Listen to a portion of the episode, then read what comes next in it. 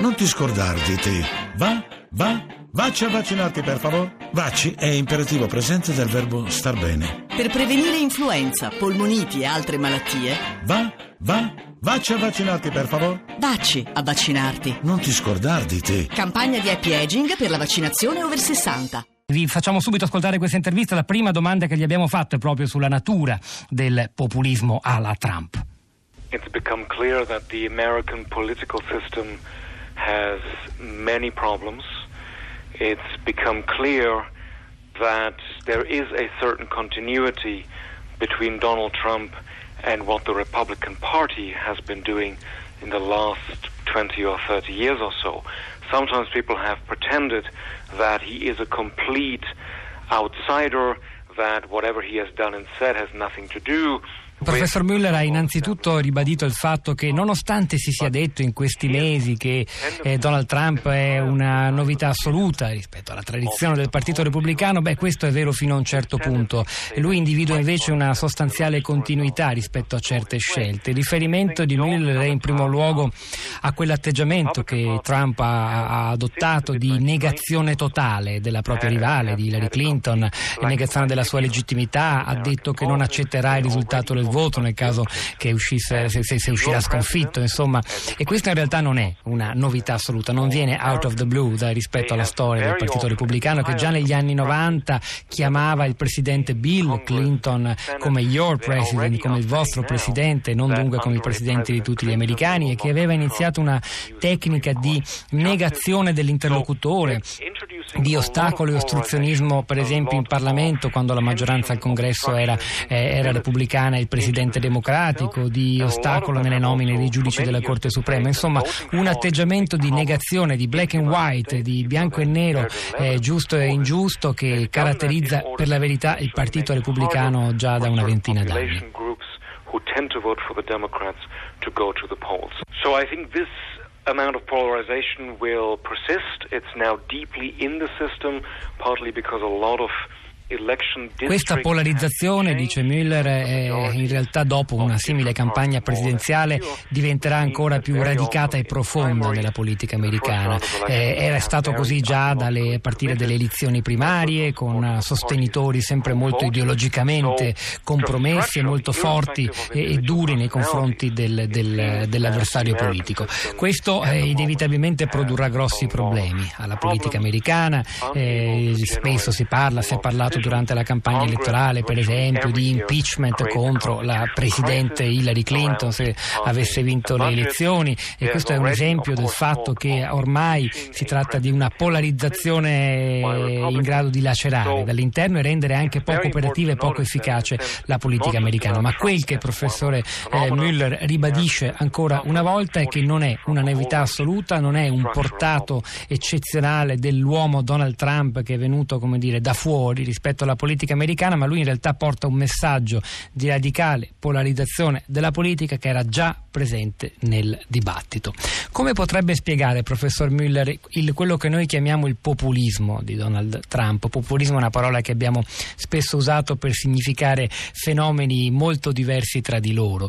Eh, i, guardando a Trump, come si potrebbe raccontare all'elettorato europeo il suo rapporto così diretto con il popolo americano? You're absolutely right that at the moment we are witnessing an inflationary use of the word populism to cover all kinds of parties, politicians, and movements in ways that often is not justified. Because not any, not everybody who criticizes uh, the elites, who criticizes the powerful, È vero, dice Miller, la parola populismo è usata spesso a sproposito per guardare fenomeni che sono molto diversi. Non tutti coloro che parlano duramente contro il proprio avversario politico oppure contro le elite devono essere per questo classificati come populisti.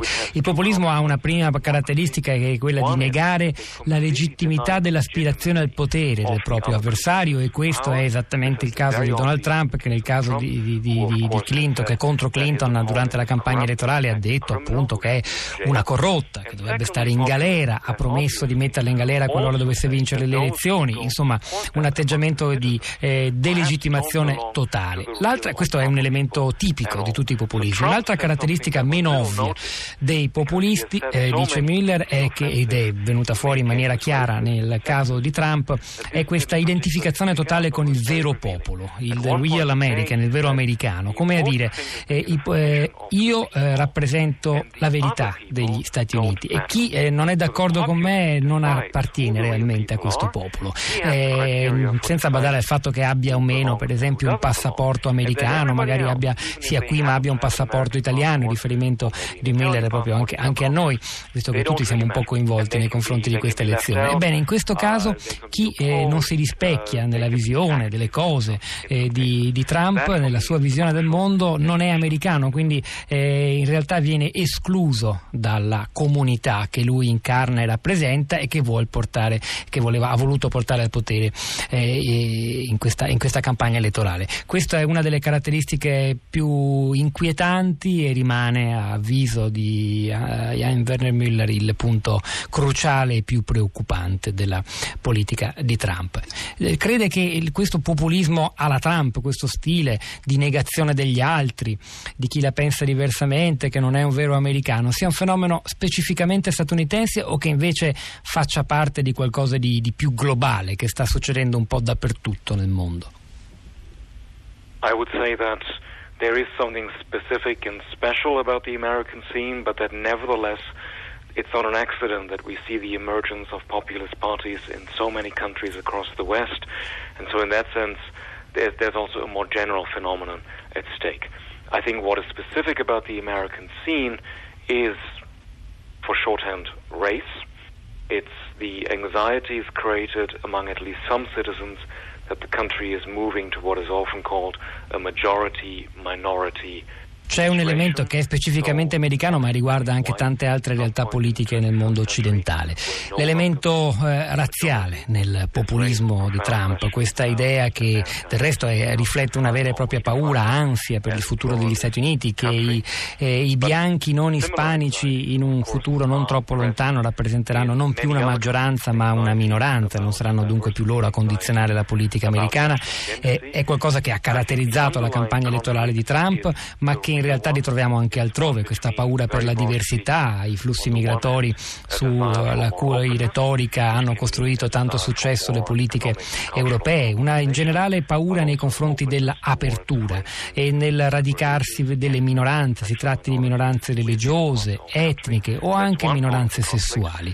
E questa paura per l'apertura, paura per la globalizzazione è una delle chiavi del successo della retorica populistica, eh, dice, dice Miller. È, è interessante quello che poi aggiunge dicendo se il dibattito, se il grande conflitto che divide oggi il mondo, ce ne sono tanti, c'è la guerra di religione, c'è la guerra in Iraq, eh, però eh, questo è, è, il campo su cui si radicano i populisti. Se invece il dibattito vertesse su temi per esempio di natura bioetica, quando finisce davvero o quando inizia davvero la vita, temi che sono molto divisivi, beh, se questo fosse il, l'argomento principale, allora lì i leader populisti avrebbero forse minor impatto, minor peso, non saprebbero dominare la scena, ma dal momento che la paura più grande oggi è la paura per la apertura, la openness in tutti i sensi che caratterizza il mondo globalizzato, beh, i populisti eh, l'avranno vinta in prospettiva. Perché? Perché sono gli unici che di fronte a questo scenario globale che provoca paura hanno una risposta chiara e semplice. Eh, noi vinceremo, noi abbiamo la risposta, o con noi o contro di noi e questo chiaramente eh, fa molta presa sull'elettorato.